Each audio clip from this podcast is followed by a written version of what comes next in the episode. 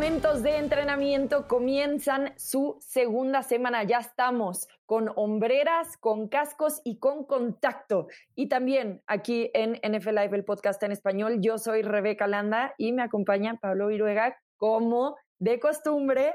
Pablo, te extrañamos las últimas semanitas. ¿Cómo has estado? Muy bien, Rebe, un, gusto. La verdad también los, los extrañé. Eh, había que hacer un campamento también de pretemporada antes del arranque de la NFL, ¿no? Pasar tiempo con la familia, porque como tú sabes, Rebe, ya arrancando el mes de agosto, ya empieza la pretemporada, empiezas a full con la NFL y bueno, no se diga lo que resta del año. Pero con mucho gusto de nueva cuenta aquí en el podcast NFL Live en español y ya como dices, ya suenan las, las cacerolas, ya suenan los cascazos, ya hay eh, acción en el campo, ya no es el draft, ya no es la agencia libre, no, ya es acción en el campo.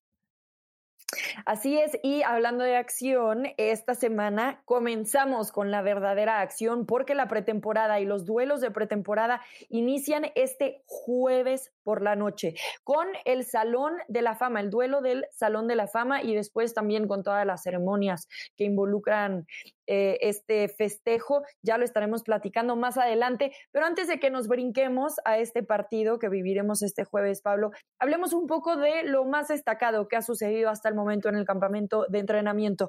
Ya hemos hablado de Aaron Rodgers, podemos... Eh, también abundar un poquito más en eso. El coreback que fue el jugador más valioso de la campaña pasada, decidió presentarse con los empacadores de Green Bay. Este tema no lo he hablado contigo, me interesa saber mucho tu punto de vista. Bueno, yo creo que, mira, ayer leía precisamente lo último de esta situación en Green Bay. Eh, creo que las cosas van, eh, van tomando su curso.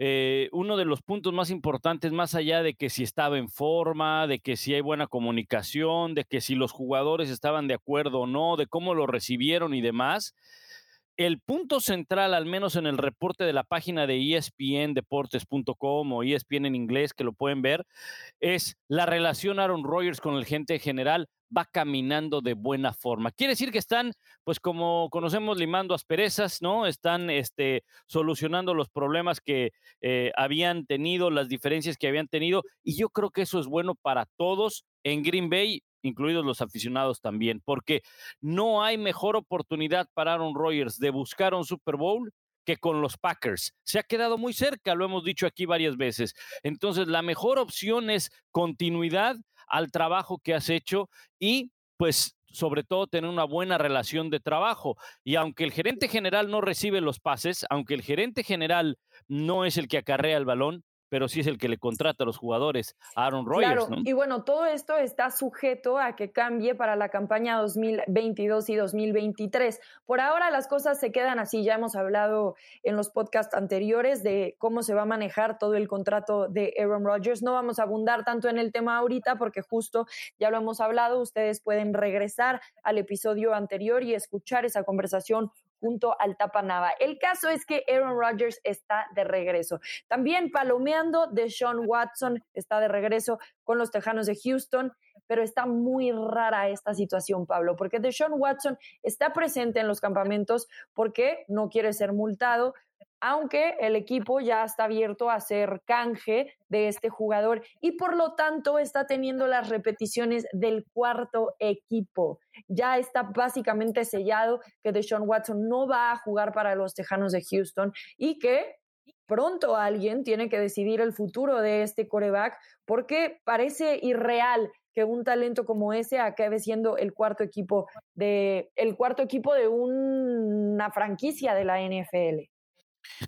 Completamente de acuerdo. En cuanto a talento, no hay duda, él tendría que estar ahí en el, en el primer eh, lugar, en, el primer equipo, puliendo con el primer equipo.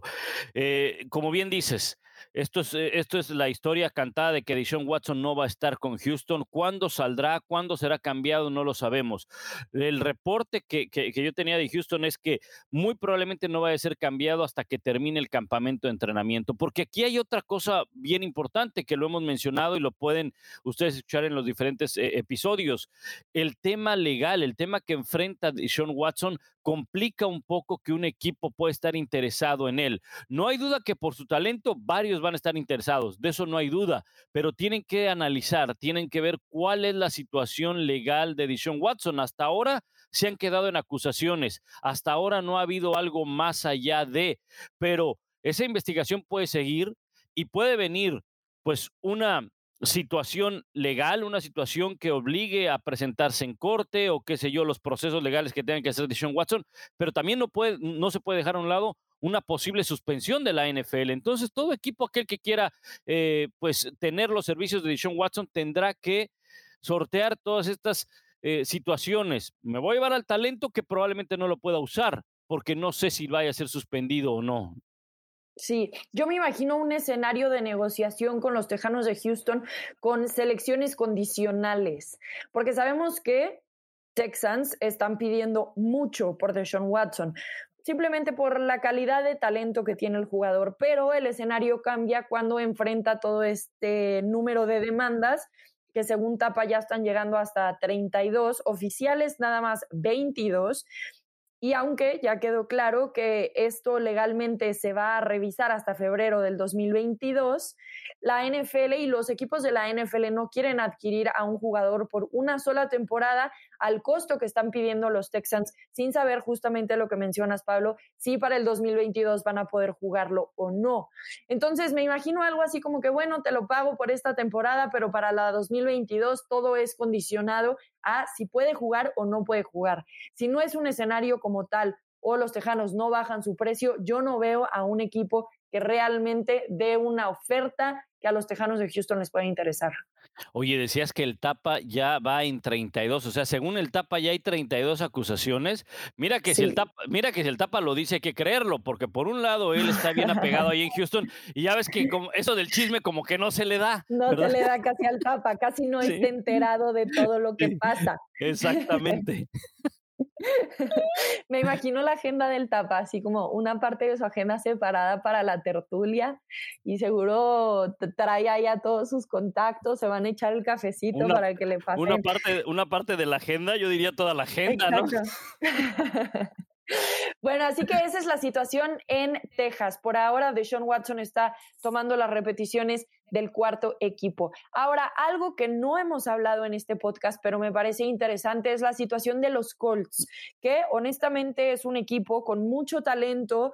Ya lo habíamos platicado, hicieron un canje importante por Carson Wentz en la temporada baja, porque justamente sentían que estaban a nada ya de poderse concretar y avanzar mucho más en la postemporada. Y ahora se enfrentan a reto tras reto tras reto, empezando porque Frank Reich, el entrenador en jefe, dio positivo por COVID en contra de toda posibilidad, porque estaba vacunado. Sabemos que es posible que aunque estés vacunado, eh, te contagies de COVID-19, pero bueno, es muy poco probable y así entonces el head coach de los Colts inició el campamento de entrenamiento no estando en el campamento de entrenamiento. Y tan solo día y medio de entrenamiento para Carson Wentz y vino esta lesión en el pie.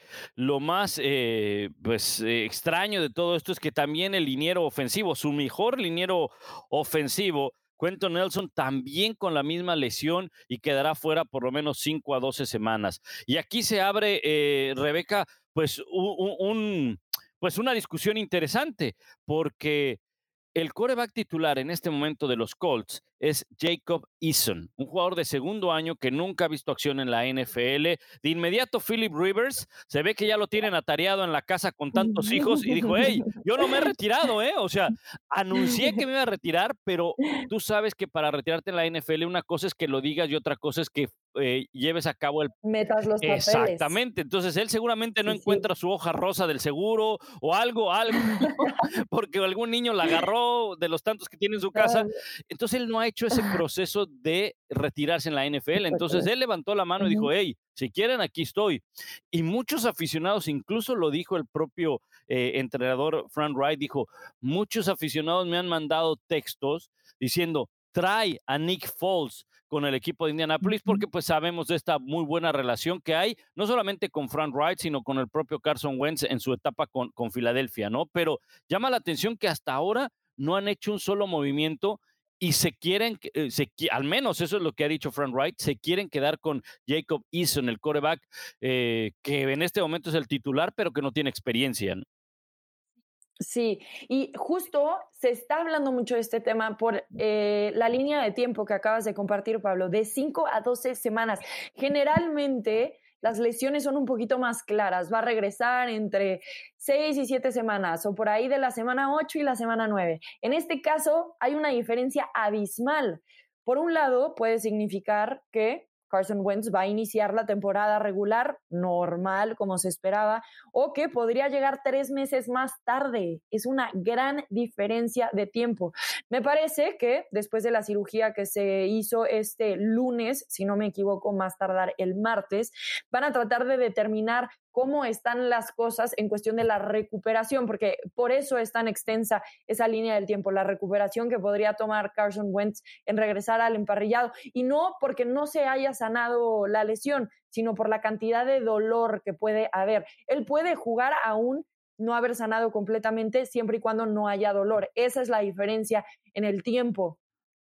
Si para ahí la semana 4 de su recuperación se dan cuenta que no va a estar listo o en la semana 3 que todavía tiene mucho dolor, me parece que ahí es cuando se van a empezar a mover los Colts. Por ahorita no, no están brincando las alarmas. Si en dos semanas se siente bien, parece que todo va en orden, entonces ellos podrían pronosticar que para el inicio de la campaña regular Carson Wentz ya esté listo pero como bien dices, existen estas otras posibilidades en caso de que no. Ahorita el equipo es de Carson Wentz y lo dijo tal cual Frank Reich, pero es cierto que por el otro lado está Nick Foles, que conoce bien este sistema, ha sido el suplente de Carson Wentz anteriormente. Recordemos cuando las Águilas de Filadelfia ganaron ese Super Bowl. De hecho, Nick Foles fue el jugador más valioso de aquel Super Domingo y Carson Wentz fue el que encaminó al equipo a la postemporada. Entonces fue un trabajo en equipo de ambos corebacks. Em, también Philip Rivers está listo, como bien mencionas, aclarando, si me hablan ahorita no estoy listo físicamente, pero me voy a mantener ahí porque si se da una buena oportunidad y un buen equipo, sí me gustaría estar de regreso. Así que parece ser que todo puede pasar con los Colts entre Carson Wentz y Quentin Nelson lesionados por lo mismo y con ese mismo lapso y mira, yo creo que tocas eh, eh, en este comentario algo bien, bien importante, Rebe, eh, la recuperación. Creo que los Colts no se apresuran en traer un coreback. Creo que tienen que evaluar qué va a pasar con Carson Wentz y muy probablemente a lo mejor la misma contratación de un coreback veterano nos va a llevar a pensar que Carson Wentz no estará listo para las primeras semanas de la temporada regular y como bien explicas, estará listo para dentro de tres meses, ¿no? Ya avanzada la temporada regular. Creo que eh, Frank Wright le da muy bien el derecho a Carson Wentz, decir, este es su equipo. Eh, incluso habla muy bien de Nick Foles, diciendo que es alguien a quien estima mucho y, incluso sí, tienen una magnífica relación los dos, pero yo no dejo a un lado esa posibilidad, ¿eh? tomando en cuenta también lo que está pasando en Chicago. En Chicago, el, el coreback que está tomando las primeras repeticiones, o las repeticiones más bien con el primer equipo, es Justin Fields, que ha tenido altas y bajas. Andy Dalton está en la pelea también por ese primer puesto. O sea, la carrera parejera se la llevan Justin Fields y, y, Andy Dalton y el bronce lo tiene asegurado Nick Foles, ¿no? O sea, entonces yo no descartaría quizá esa posibilidad, pero no hay que apresurarse sabiendo una vez cuánto va a tardar la recuperación de, Carson Wentz, porque también volvemos a lo mismo y a lo que hemos dicho en otras ocasiones, ¿no? Si Carson Wentz está listo para el arranque de la temporada regular, quizá para la semana número dos o algo así, entonces, ¿para qué traes un coreback que muy probablemente en el, en el transcurso de la temporada pueda causar ruido? Porque tú sabes que tener a Nick Foles ahí atrás, en cualquier momento donde las cosas no le vengan bien a Carson Wentz, empezará una presión de pongan a Nick Foles, pongan a Nick Foles. O sea, no traiga ruido donde por ahora no lo hay, ¿no? Sí, donde no es necesario además traer drama.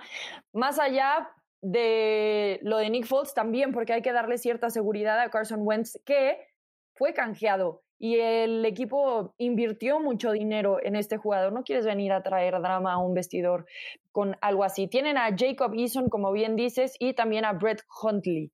Ellos dos hasta el momento podrían acabar siendo los suplentes de Carson Wentz en caso de que no esté listo. Las otras opciones ya se verán. Otra de las noticias es que el COVID está haciendo de las suyas. Todavía Frank Reich fue una de las víctimas los Ravens y Lamar Jackson han sido otras de las víctimas. Y muy doloroso este suceso para los Ravens, Pablo, porque esta ofensiva por aire fue de las peores de la liga la campaña pasada y lo marcaron como una de sus prioridades para esta pretemporada y el campamento de entrenamiento después de cómo draftearon, después del trabajo que querían hacer con Lamar Jackson el coreback no está presente en el campamento de entrenamiento y lo más pronto que podría regresar es este viernes. Así que la situación en los Ravens no es óptima o por lo menos no cae bajo el calendario como ellos lo habían Eso por un lado, y por otro lado, no olvidar que también empiezan a tener no una disputa contractual Lamar Jackson y, y, los Ravens, no para nada, pero sí empieza, empiezan a entrar en esa etapa de la extensión de contrato. Y tú sabes que la extensión de contrato para Lamar Jackson va a ser un cañonazo de millones de dólares. Por ahora han puesto freno a esa extensión de contrato. Esto quiere decir que van a tratar de, pues a lo mejor durante la temporada, ver el desarrollo de Lamar Jackson, pero entonces es otra situación que involucra la relación Lamar Jackson con los Ravens. No olvidar, hace un par de años fue el MVP, tuvo destacada actuación. El año pasado se vuelve a quedar corto, no solamente él y su equipo en la postemporada, sino que creo que no pudo evolucionar como lo que le hace falta crecer, evolucionar, que es ser un pasador. Definitivamente Lamar Jackson es un, es un corredor, pero si logra desarrollar un poco más ese lado de pasador, sería todavía mucho más completo. Y el año pasado creo que, creo que no fue el, el año adecuado para él en ese sentido. Quizá por eso mismo el equipo haya detenido un poco estas negociaciones de extensión de contrato, porque pues como están los contratos hoy en día de coreback, saben que va a ser un contrato muy grande y que tiene que ser el coreback que te mantenga por las próximas temporadas con el puesto titular.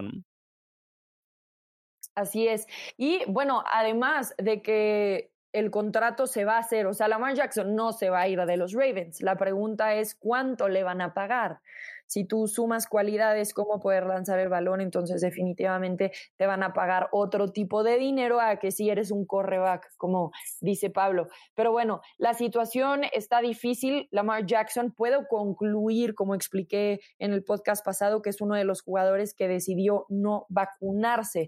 Lo mismo había sucedido con Kirk Cousins, que ya fue dado de alta de la lista COVID después de que el novato Kellen Mond dio positivo por COVID y así entonces toda la sala de corebacks de los vikingos acabó en la lista. Jake Browning fue el único que no, porque sí estaba vacunado, y entonces ha sido el único coreback en el campamento de entrenamiento por parte de los vikingos. Obviamente también el equipo se ve sumamente afectado. Jake Browning no se esperaba ni siquiera que recibiera el 25% de las repeticiones y acabó toda la primera semana del campamento de entrenamiento con el 100%, dada la situación de que estos corebacks no estaban vacunados y con el protocolo anunciado por parte de la NFL no quedaba más que esperar a que fueran sí, y, bueno, obviamente yo sé que hay muchos jugadores que no se han querido vacunar, muchos de ellos que eh, no quieren ser obligados, pero creo que la liga empieza a ser, o la liga ya ha tomado medidas, ¿no? Y ya sabemos de las multas que va a haber en caso de que des positivo. Y no solo eso, Rebelló, o sea, ya empieza a haber fuera del ámbito deportivo, empieza a haber empresas grandes que dicen, quiero regresar a trabajar, tienes que estar vacunado, ¿no? Entonces, no es, eh, eh, hay que entenderlo de, esta manera, la liga o las empresas pues ponen las condiciones y pues uno hay que acatarlas, uno hay que seguirlas, quieras o no, pues quieres mantener tu trabajo, quieres estar ahí, pues tienes que seguir las normas, ¿no? Y creo que lo hace no solamente por el eh, bien del jugador, aunque no lo quiera, aunque no se quiera vacunar, pero sobre todo por el bien del resto de los jugadores que tienen que convivir en un vestidor, que eso es muy importante. Claro, incluso los entrenadores, porque Ron Rivera de Washington Football Team, por ejemplo, es uno de los entrenadores que corre un alto riesgo de contagio. Recordemos que la temporada pasada tuvo cáncer y pues su sistema inmune es mucho más bajo que cualquier persona, ¿no? Aún así, Washington Football Team es de los equipos que menos jugadores vacunados tiene y eso podría parecer muy grave porque llegas a afectar también al head coach. Ya vimos la historia de Frank Wright que sí estaba vacunado, le dio COVID y ahora estamos hablando de un entrenador que tiene las defensas muy bajas, que podría ser afectado altamente el equipo, no nada más porque se enferme su head coach, sino porque si a partir de ahí el 50 de ellos no están vacunados, entonces por estas mismas reglas de la NFL es muy probable que esos partidos acaben siendo cancelados y que el Washington Football Team tenga que acabar pagando eh, los gastos, como bien mencionamos, y también que reciban una derrota. Así que bueno, las cosas del COVID siguen eh, hablándose en este campamento de entrenamiento. Hay muchos equipos que ya están completamente vacunados o casi. Em, si no mal recuerdo, hay tipo los Broncos de Denver, les falta un jugador por vacunarse y todo el staff de cocheo ya está vacunado. Así que, bueno, hay equipos que tienen una gran cantidad de porcentaje de sus jugadores, staff de cocheo y staff en general vacunado y otros equipos que no lo están. Veremos entonces si empiezan a, a apretarse las tuercas un poco también, Pablo, ahora que comience la pretemporada y empiecen a ver qué tan afectados pueden verse por convivir con otros equipos que no estén vacunados, por eh, reunirse, por tener que viajar y porque en estos viajes también los equipos y los jugadores que no estén vacunados no van a poder convivir con si, sus si no te quieres vacunar, entonces tienes que seguir los protocolos, ¿no? Y, y, y, esos protocolos, pues los, los conocemos y los hemos vivido a lo largo del último año o año y medio, ¿no? Entonces, quieres tener una normalidad como la que teníamos antes, pues vacúnate y aún así hay que tomar ciertas precauciones, ¿no? No entraremos en, en los temas médicos y, y, y demás de, de, los que hemos desafortunadamente vivido en los últimos meses, pero pues sabemos los que estamos vacunados que, de, que sí debes de tener todavía precauciones, ¿no? Y, y, y si te piden un cubrebocas, pues póntelo el cubrebocas y demás, ¿no? Entonces, eso lo deben de entender los, los jugadores. No te quieres vacunar, pues entonces tienes que seguir todos los protocolos y tienes que asumir las consecuencias en caso de que des positivo, porque ahora sí va a haber sanciones y demás, ¿no? Así es. Y también en busca del bien de que también los aficionados puedan presentarse en los estadios, puedan ir a los campamentos de entrenamientos, pueda haber todo este acercamiento con ellos, que la campaña pasada no lo vivimos y fue algo que los jugadores extrañaron mucho. Si quieren que eso suceda y regresemos lo más pronto a la normalidad, sin duda alguna van a tener que terminar vacunándose. Bueno, hablando de cosas buenas y positivas, ya hablaremos de los vaqueros un poquito más adelante porque sí hay noticias por parte de ellos. Eh, se han escuchado cosas muy buenas de Trey Lance en San Francisco que no parece que le vaya a quitar el puesto a Jimmy G ni cerca, por lo menos no para empezar la temporada regular. Eh, Kyle Shanahan ha dejado muy claro que este es el equipo de Jimmy G hasta el momento y no iba, según esto, Trey Lance a recibir repeticiones con el primer equipo. Al día siguiente, Trey Lance estaba recibiendo repeticiones con el primer equipo. Así que bueno, por el momento las cosas se, van, se ven bien para los 49 de San Francisco que sacrificaron bastante para llegar a esa sacrificaron mucho global eh, en el draft. y bien eh, mira la inversión que están haciendo la inversión que hicieron en el draft y la inversión pasiva si lo queremos llamar de esa forma de mantener a Lance eh, estoy casi seguro que lo, harán así durante todo este año en la banca.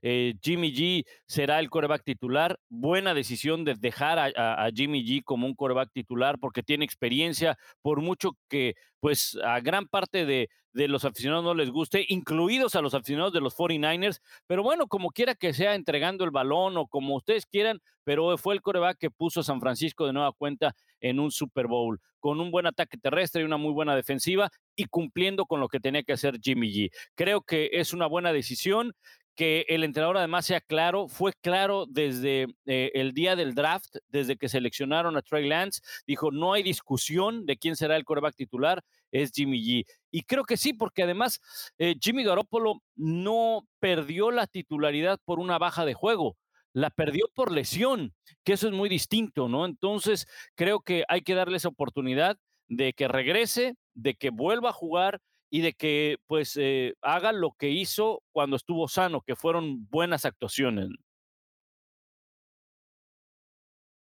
Así es, bien lo mencionas. Este coreback, no podemos olvidar, hace tres años estaba llevando a los 49 a un Super Bowl y después la campaña pasada fue una serie de lesiones que dejó al equipo muy mermado siquiera para pelear en la postemporada. Así que bueno, Jimmy G hasta el momento es el coreback, pero se ve brillante el futuro para los 49 de San Francisco. Ahora sí, entonces, ah, bueno, también podemos hablar de esto, un poco de los Broncos, como este equipo desde el 2017, si no me equivoco, no tiene una competencia abierta de corebacks y hasta el momento sigue completamente abierta. De repente Teddy Bridgewater tiene un gran día, de repente Drew Locke tiene un gran día y parece ser que las repeticiones están repartiendo 50-50. Veremos a ambos corebacks participar en la pretemporada simplemente porque las cosas no se han aclarado y ahora que Aaron Rodgers no llegó a los Broncos como muchos esperaban, estos son los corebacks con los que los Broncos van a tener que enfrentar esta temporada esperando llegar a la postemporada por primera vez en los últimos cinco años. esa va a ser bien interesante. Eh, em, ¿Quién se va a quedar con la titularidad? Va a ser bien interesante y va a ser un campamento de entrenamiento, toda una pretemporada donde yo creo que hasta el final vamos a, vamos a saber quién será el titular. Yo tengo mi favorito, ¿eh? Yo tengo mi favorito. Sí, sí, sí. ¿Ah, sí, claro, le voy a ayudar al coach Fangio de una vez. Yo sé que está escuchando y este y tú se lo vas a decir, ¿verdad? Este, no, yo creo que a mí me gustaría que apostara por eh, Teddy Bridgewater. Como quiera que sea, tiene experiencia, eh, se me hace un coreback con una em, con una mayor madurez que Drew Locke. En cuanto a talento, Drew Locke tiene gran talento, los dos tienen mucho talento. Para ser quarterback de la NFL, o sea, tienes que llegar con talento, ¿no? No, no puedes llegar ahí porque tu compadre está ahí en la liga.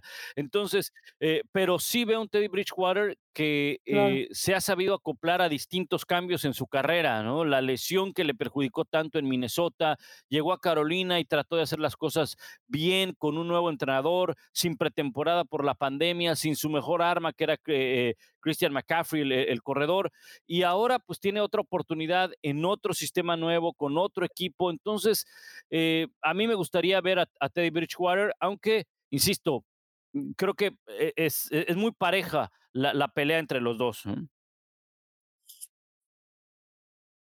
Sí, creo que está interesante también lo que tú mencionas, porque aquí hay una situación. Por un lado, Big Fan Joe, que quiere obviamente resolver su tema de trabajo, que puede ser que, está, que esté en la línea, y la opción inmediata para protegerse podría ser Terry Bridgewater, podría darte los resultados.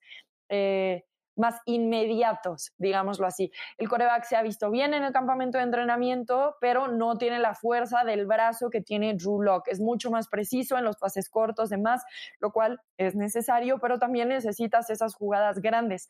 Por el otro lado, esta temporada es muy importante para Drew Locke porque después de esta entonces el equipo tiene que decidir si sigue con el jugador o definitivamente no. Si Teddy Bridgewater le quita el puesto, entonces evidentemente es mucho más difícil que el equipo acabe apostando por él en un futuro. Ahora George Payton, que tiene a este coreback mucho más joven que Teddy Bridgewater, sabiendo cuál es el tope de Teddy Bridgewater y todavía con incógnitas de cuál es el tope de Drew Locke, entonces George Payton, que tiene tiempo, que acaba de llegar a su primera temporada como gerente general, podría querer buscar ese talento de Drew y darle la oportunidad de desarrollarse.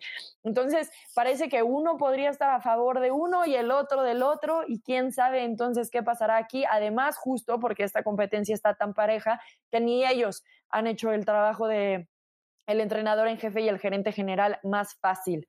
Concuerdo contigo, Pablo, que será hasta el final de la pretemporada que veamos qué coreback va a ser el titular, por lo menos para iniciar la temporada, porque sabemos que después de eso muchas cosas pueden cambiar.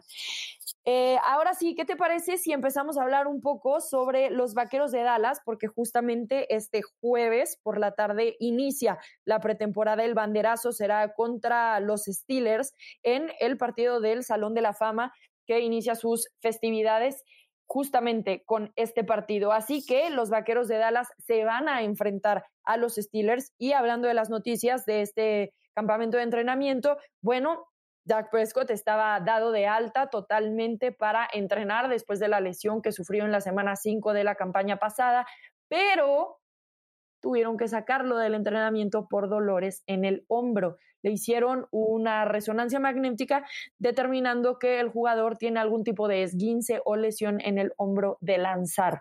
Así que Dak Prescott no estará viajando para el partido de este jueves. Y la situación se pone un poquito turbulenta en Dallas, no porque la lesión sea seria, sino simplemente porque siento que después de una lesión tan grave como la del año pasado, puedes empezar a decir qué está pasando.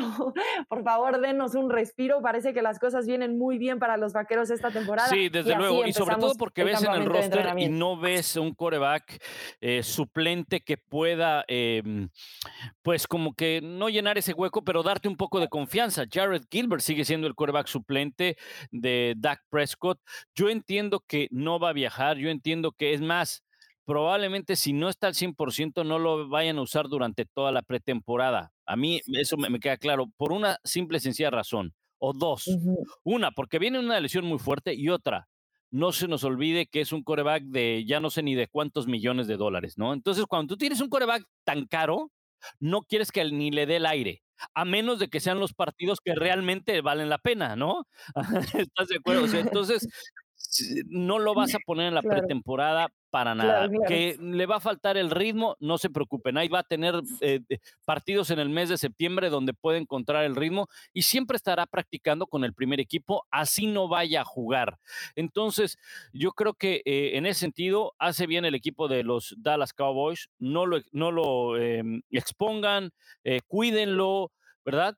Mm, la, gran, la pregunta para mí es, ok, plan B, ¿quién será el, suplente? ¿Me la voy a jugar con Jared Gilbert? Porque ya me di cuenta el año pasado que con Andy Dalton, pues les costaba mucho trabajo. Y ya no olvidar todos los que pasaron, ¿no? El Benvenucci o Nananucci, o no sé ni cómo se llamaba, ese, e, e, ese, pobre hombre que pues ya nada más este, le sirvió para, para contarle a sus hijos que alguna vez abrió un partido con los, con los Dallas Cowboys, ¿no? Pero entonces sí necesitas como que pensar en algo. Difícil a esta altura de año, pero esa es una de las interrogantes que tiene el equipo de los Dallas Cowboys. ¿Quién será el suplente? Sí, esperando por supuesto que Dak Prescott no se lesione, sabemos que ahorita trae esta ligera lesión, el equipo está siendo más precavido probablemente de lo que sería si fuera un partido de temporada regular, sin duda alguna, ahorita como bien dices Pablo, no vale la pena arriesgarlo, pero no hay muchas otras opciones, es cierto. Por el otro lado, también Dak Prescott no es un coreback que esté propenso a lesiones. No estamos hablando de un Carson Wentz, siendo completamente honestos. Estamos hablando de un coreback que su primer partido que se perdió fue después de esa lesión de la semana 5 por lesión. Así que eh, no podemos, me parecería exagerado tal vez pensar que tienen que tener a un gran, gran, gran suplente, aunque todo en esta temporada, en esta liga puede pasar pero Dak Prescott es un jugador que constantemente está listo para entrar con lesión o sin lesión. Obviamente, si te rompes el pie, entonces las cosas cambian. Otro jugador que no va a viajar para el partido ante los Steelers es Amari Cooper. Y em, aquí tengo el nombre mm, de Marcus Lawrence y de Marcus Lawrence también está dado de baja de este partido y ya lo había mencionado eh, Jerry Jones que estos dos jugadores que tuvieron cirugía durante la pretemporada no iban a ser parte de los partidos de pretemporada, simplemente como precaución nuevamente. Ellos van a regresar a los campamentos de entrenamiento o al entrenamiento, pasando el partido contra los Cardenales, que será agosto 13. Ese sigue siendo un partido de pretemporada. Después de eso ya podemos volver a ver Muy a importante lo que comentas, eh, Rebe, porque, eh, a ver, no olvidar, el juego del Salón de la Fama es un juego pues de pretemporada, pero que le incomoda a los equipos, ¿verdad? Porque es un juego extra. Es el cuarto, es el cuarto. En años anteriores era un quinto juego, eran cinco juegos de pretemporada. Eh, los equipos se enfocan en la temporada regular y tienen que enfrentar ahora 17 partidos. Entonces, eh, mientras menos los uses en la pretemporada, mejor. Evitas, disminuyes el número de lesiones. Y aquí hemos hablado anteriormente de cómo los cortes de los jugadores te van a permitir tener hasta el último partido de la pretemporada un roster abultado. Así que vamos a ver en esta pretemporada, yo creo que más que en otros años, gran participación de suplentes. ¿Esto por qué lo digo? No se desesperen seguramente cuando ustedes estén escuchando este podcast, o no ha empezado el partido o ya empezó el partido y o ya se jugó el partido del Salón de la Fama. Y seguramente están haciendo corajes porque o no están viendo a los titulares o porque el equipo no está caminando bien ni nada. Tranquilos, la pretemporada es para que los novatos o para que algunos veteranos agarren chamba en el equipo, ¿verdad? Pero no se define la pretemporada lo que va a ser un equipo en el resto de la campaña regular. Es más, Rebe, ni siquiera el mes de septiembre puede definir el camino de un equipo por el resto del año.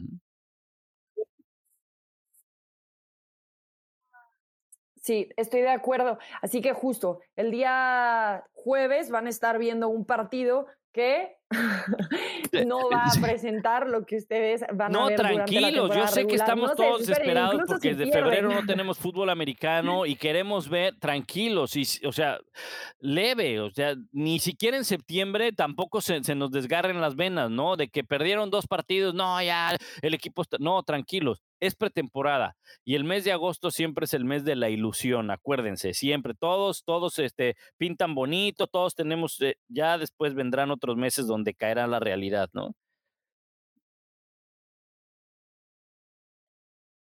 Sí, ¿qué podemos esperar de este partido? Los Steelers, por el otro lado, vienen de una campaña bastante positiva, pero que no cerró en esa nota 12 4 y después perdieron con los Cleveland Browns en la postemporada. Y este podría ser la última temporada de Big Ben con los Steelers o en la NFL. Ese es un misterio también que se resolverá ya al final de la campaña. Entonces, eh, ¿qué podemos esperar de este partido? ¿Qué nos llama la atención? Sabemos que no vamos a ver a los titulares, posiblemente no veamos a Big Ben, vamos a ver a Mason Rudolph. El mayor atractivo, es ver fútbol americano ya en este el terreno de juego, ¿no? Claro, a lo mejor después de la tercera serie ofensiva se nos baja el, ánimo, ¿no? Porque empieza a ver a los suplentes, pero ya empiezas a ver fútbol americano. Y entonces te vas a dar mm. cuenta que semana a semana vamos a tener fútbol americano de aquí hasta el mes de febrero. Entonces, ese es el mayor atractivo, es la mayor ilusión, eh, es eh, la mayor satisfacción. ¿Qué me gustaría ver sobre todo en, en Pittsburgh? Ver a Dwayne Haskins. Hasta ahora, en, en los campos de entrenamiento, Dwayne Haskins está teniendo eh, o lo han puesto con el segundo equipo, dejando a Mason Rudolph en el tercer equipo, ¿no? En un partido del Salón de la Fama tendrá quizá pocas repeticiones probablemente, y como tú bien dices, quizá Big Ben ni siquiera esté equipado, pero va a ser el inicio de la batalla por el segundo puesto de coreback, ya sea eh, Haskins o ya sea Rudolph. Y creo que eso va a ser interesante ver en el equipo de, de los Steelers.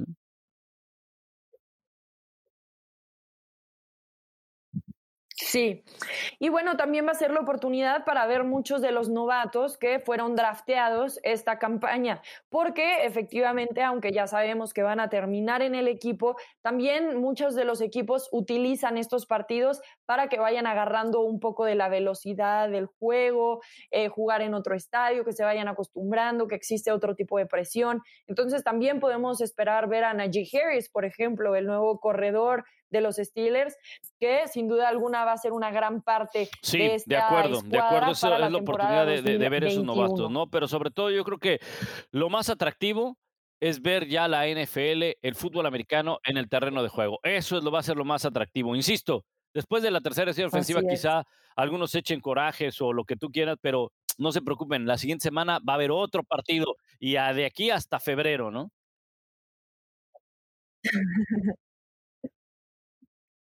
Así es. Y bueno, si recordamos, la última vez que tuvimos un partido de pretemporada fue el verano del 2019, verano del 2019. Parece hace años y lo fue hace años. Así que bueno, este partido da inicio a las festividades del Salón de la Fama que justo por COVID, la campaña pasada no se celebró la inducción de aquellos jugadores que fueron seleccionados a la clase del 2020. Así entonces, el 7 de agosto vamos a ver a la clase del 2020 siendo ingresada al Salón de la Fama. Entre ellos está Steve Atwater, Troy Polamalu, Isaac Bruce, eh, James, Así que también esta parte va a ser muy emocionante. Sí, dos generaciones se van a juntar porque el año pasado pues sabemos que, que no, mira, eh, que, que, no hubo, por supuesto, por el tema del COVID, ¿no? Me llama la atención en la generación del 2020, dos entrenadores que marcaron una época, hablando precisamente de Steelers y de los Dallas Cowboys, ¿no? Bill Cowher, un, un ejemplo de, de, tenacidad, un ejemplo de nunca darse por vencido, porque Bill Cowher, cómo sufrió con el equipo de los Steelers, llegaba a finales de conferencia y no se lograba meter a un Super Bowl. Y después, cuando se logra meter, pues resulta que el equipo de Jimmy Johnson de los Dallas Cowboys, eh, eh, gracias a Neil O'Donnell, ¿verdad? Que anduvo muy dadivoso esa tarde. Eh, pues el equipo de los Dallas Cowboys superó a los Steelers en el Super Bowl 30. Ya después Bill Cowher tuvo la oportunidad de ganar el Super Bowl 40 con el equipo de, los Steelers, pero es un personaje, es un tipo que son de esos coaches que, los quieres tener, ¿no? Cuando, cuando tú ves imágenes de Bill Cowher en la banca gritándole a los jugadores, la, piel se te, pone, se te pone chinita, ¿no? Entonces, eh, sí, es, es, un tipo muy querido en la NFL, al igual que Jimmy Johnson. Y hay un personaje del cual también, dos personajes de los cuales hay que, hay que hacer referencia. Paul Tagliabue, ya fallecido, el que fuera comisionado de la NFL, él eh, expandió la NFL, siguió todo este gran camino que hizo Pete Russell poniendo la NFL en la televisión. Paul Tagliabue lo expandió, lo hizo todavía mucho más grande. Empezaron los American Bowls con la figura de Paul Tagliabue. Y hay otro que es Steve Sable, el hijo de Ed Sable, gracias. Todos estos videos que, que, vemos de NFL Films se lo debemos a, los, a, a, Steve Sable, a la familia Sable.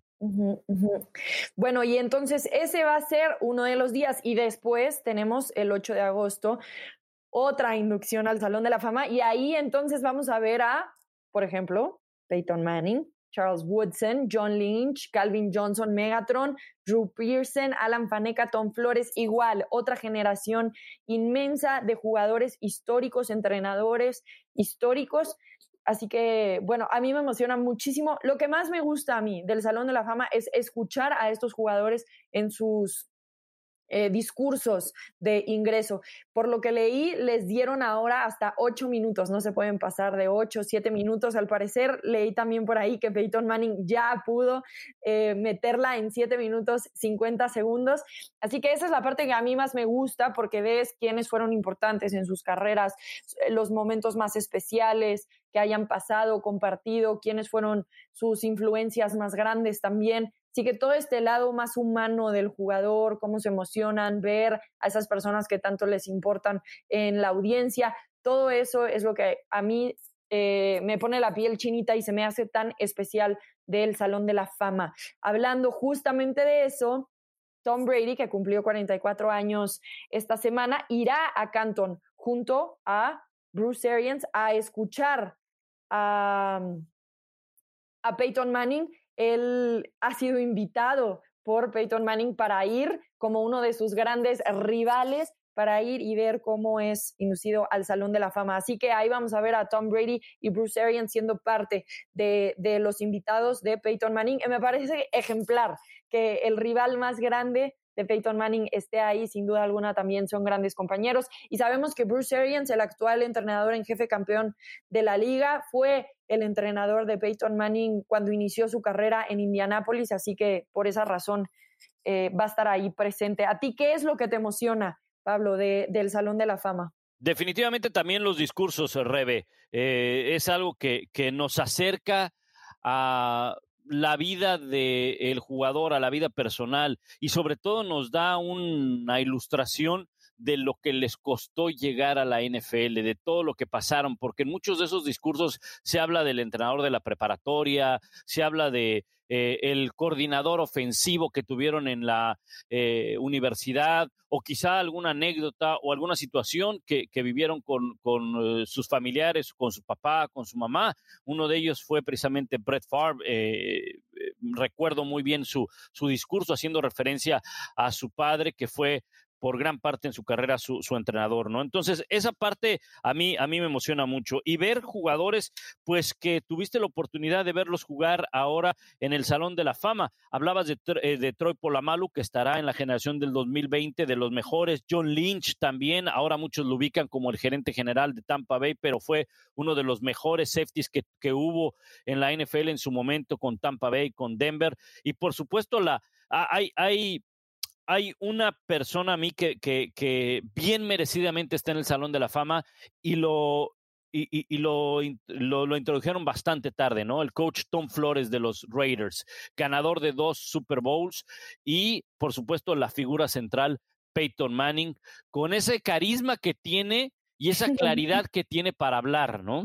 Sí, sí, sin duda, es un gran personaje. Vamos a tener un fin de semana, una semana ¿cómo lo voy a decir? Una cola de semana, un, un, un fin porque de semana. empezamos desde hoy, pero empezamos desde hoy, que es jueves. Este, este un final bueno, de semana para evitar final, este. Ándale, ándale. un final de semana lleno de fútbol americano, de grandes historias. Una de esas grandes historias es la de Isaac Alarcón, el mexicano, que se estará poniendo el casco para este partido del Salón de la Fama.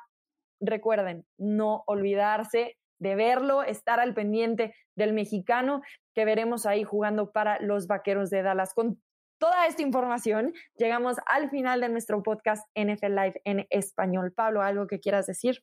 No, simplemente estén al pendiente la próxima semana porque regresará el Tapa y seguramente vendrá con una agenda cargada, cargada de, de noticias, no de chismes, de noticias. ¿okay? De noticias, sí, porque el Tapa no, no dice chismes, son noticias. Sí. Están confirmadas. Muy bien, pues muchísimas gracias, Pablo. Gracias a ustedes por acompañarnos en este episodio de NFL Live, el podcast en Yo soy Rebeca Landa junto a Pablo Viruega. Nos escuchamos en el próximo episodio. Hasta entonces.